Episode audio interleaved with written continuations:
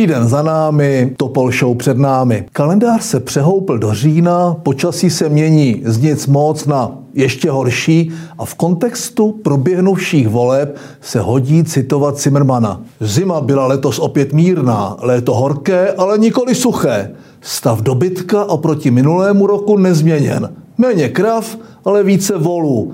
Také sviní je letos dost. Tweety naživo.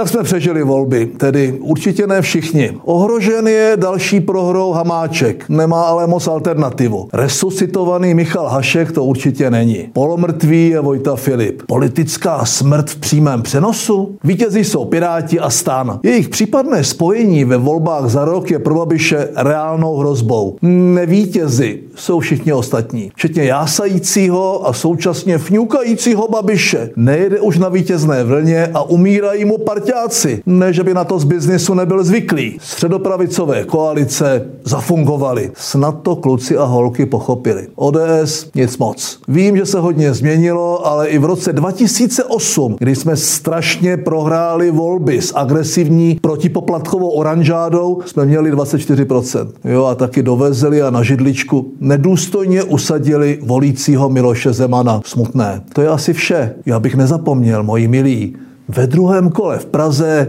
Mirka a Žanťák. Ať to nepoděláte.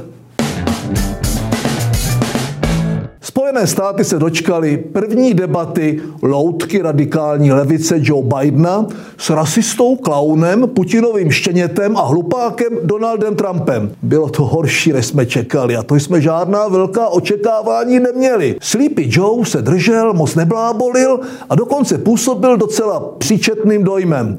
Koronadon křičel a skákal do řeči Bidenovi, moderátorovi i sám sobě, když skákal z tématu na téma. Za hodinu a půl vlastně nic neřekli. Jen se uráželi a snažili toho druhého označit za blbce. Oba měli pravdu. Taková debata nemá vítězů, jen poražených. Těmi nejsou jen oba staříci, ale všichni amíci. Co si mezi nimi musí vybrat? Trump navíc chytil covid a další debaty jsou ohroženy. Joe si určitě oddechl, my také. A moderátor senátor tak může odjet do psychiatrické léčebny. 7. října se utkají viceprezidentští kandidáti viceprezident Mike Pence a demokratická senátorka Kamala Harrisová. Deník Wall Street Journal k tomu ironicky podotkl. Možná se alespoň jeden z nich bude chovat jako prezident. Je evidentní, že neznají toho našeho.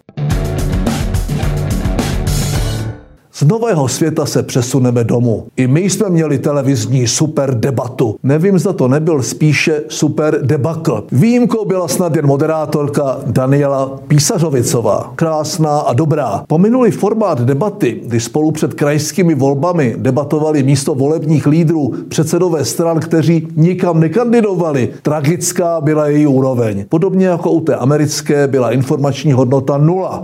Všichni se předháněli v návrzích úplatků pro svůj elektorát a v trapnosti. Prim hrál Babiš, který už je schopen vést diskuzi jen sám se sebou a to ještě musí Mára napsat jednoduchou češtinou podklady pro oba. Budil dojem levné kopie Trumpa od si z AliExpressu a snad jen proto byl tento estrádní pořad užitečný. Skákal do řeči úplně všem, nic neřekl, byl hysterický a arrogantní. Mile překvapil Vít Rakušan, který když nic jiného, tak alespoň Babiše párkrát vtipně odpálkoval. Jinak jinak nuda, nuda, šeť, šeť. Jasně, o debaty nejde. Jde o vítězství ve volbách, ale ruku na srdce. Tohle byla spíše reklama na volbu nohama. Žijeme si jako v pohádce. V půlnočním království spišné princezny zakázali zpívání. Nám ho pro změnu zakázal pišný plukovník. Marně hledáme zemi, která by nás vpustila a nechala si zaspívat jako švéd z oné pohádky. Třeba se jen ředitel státu a minister nákazy báli, aby nezačal zpívat vyhozený Vojtěch. Řešíme záhadu hlavolamu v podobě protichůdných zákazů, příkazů a výjimek z výjimek. Do divadla můžeme, ale ne na muzikál. Fotbal si zahrát smíme, ale jen 10 na 10. Asi bez brankáře. Sice to bude stát za prd, ale aspoň budou padat góly. Skupinový sex není škodlivý. Skupinový zpěv ano. Sex lze vykonávat v počtu maximálně 6 lidí u stolu nebo ve skupině 20 lidí, pokud ho berete jako sport. Pokud sex vykonáváte profesionálně, může vás být až 130, ale bez diváků. I tak ale platí, že u toho nesmíte zpívat.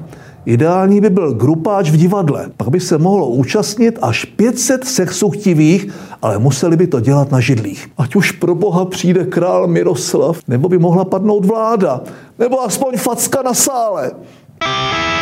Váhal jsem, jestli minulému týdnu dominoval spíše slávista Vondra s blbou hláškou o Slovincích, kterému bych doporučil společnou terapii s Donaldem na odvykačce dobrovolných tweetařů nebo stádo pokryteckých bravokársů, které se na něj sesypalo jak vosy na bonbon. Titul Pitomec nakonec si ale nepochybně zaslouží pan dosluhující senátor Hampl. Způsob, jakým neustál svou prohru v prvním kole senátních voleb, je gentlemana více než nedůstojný důstojný. Už před prvním kolem se zesměšnil útoky na svou politickou soupeřku a teď to vygradoval. Ne, Němcová opravdu není xenofobní, sociálně necitlivá, nedůvěřivá k EU, což podle pana Hampla u mě skrývá. Václav Hampl tak překonal i nepřekonatelného pana Michálka, který se cítil být poražen Markem Hilšerem jen proto, že není tak hezký. Možná, že je Hampl profesor, ale zároveň je pitomec nakonec. Těším se příští týden.